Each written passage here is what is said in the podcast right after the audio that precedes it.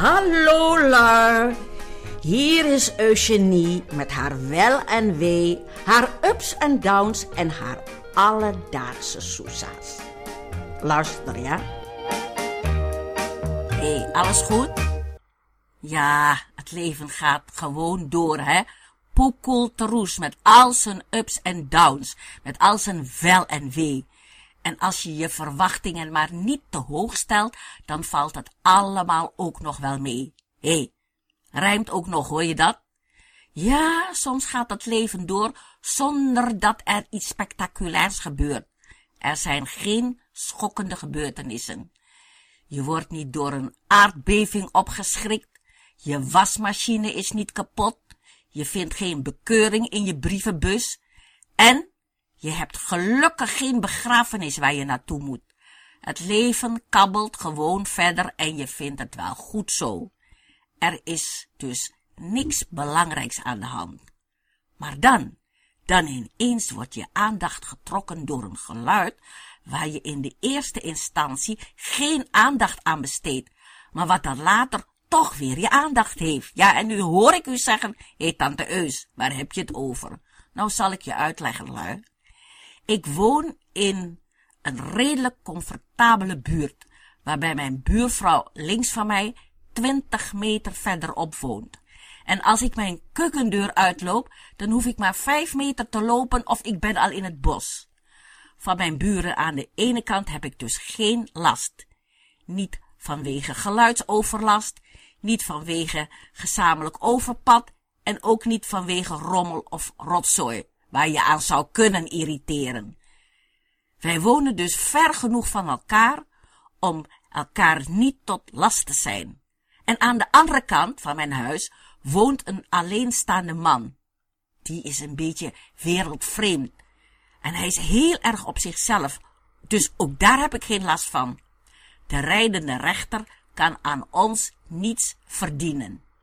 En daar ik van nature het prettig vind om met rust gelaten te worden, woon ik dus in een voor mij ideale omgeving, want ik ben nou één keer geen buurvrouwenmens.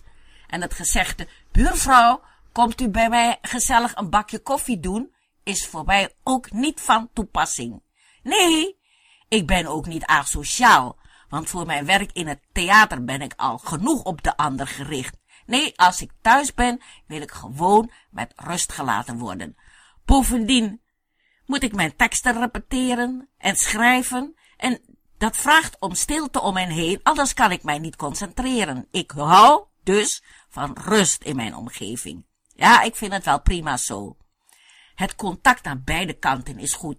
Wij overlopen elkaar niet. Maar waar ik dan toch door verrast word, is het gekraai van het haantje van de buren. Is dat een onaangenaam geluid? Nee, helemaal niet. Ik vind het zelfs een prettig geluid.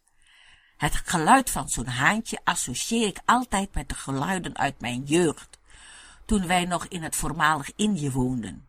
Veel mensen hadden daar wat kippen op het erf lopen. Als kind had ik mijn eigen kip, en omdat die kip wit van kleur was, werd die Poetie genoemd. En die geluiden uit je jeugd staan in je geheugen gegrift. Het roept ook een soort van heimwee op als ik hem hoor kraaien. En soms krijg ik wat eieren en dat neem ik dan blij in ontvangst, want die eieren zijn vers van de kip en dat proef je ook. Zij heeft ook een kippenren. En ook bij haar scharrelen die beestjes in vrijheid in haar tuin rond. Ja, dat kan hier in deze omgeving. Maar wat ik nou zo grappig vind, is dat die kippen gedomineerd worden door een klein haantje. Een parmantige stapper, die heel mannelijk over zijn kippetjes waakt.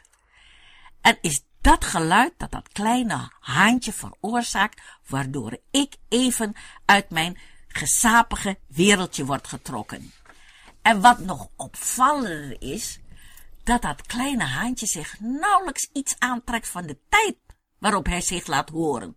Soms hoor ik hem midden in de nacht kraaien en dan denk ik, moet je hem nou toch horen, die is helemaal de kluts kwijt. En wat het beestje produceert is niet het gebruikelijke hanengeschrei. Nee, bij dit haantje klinkt het anders. Een beetje hoog en erg schor. En dat maakt het zo grappig. Oh ja, ik zou het ook wel willen, zo'n kippenren, met zo'n haan erbij. Maar ik realiseer mij ook dat het de nodige aandacht vereist, zo'n kippenhuishouding, hè? En je kan ook niet alles, nee toch? Ik woon dus in een fijne omgeving, in een rustige buurt. Ik heb hele rustige buren, maar af en toe wordt mijn gesapig leventje wel eens opgeschrikt door een heel druk haantje. Ach ja, zo maak ik nog eens het een en ander mee, hè? Ja toch? Anders wordt het misschien toch nog saai. Nou, lui, dit was het voorlopig weer. Tot ziens, ja? Met de hartelijke groeten van Eugenie.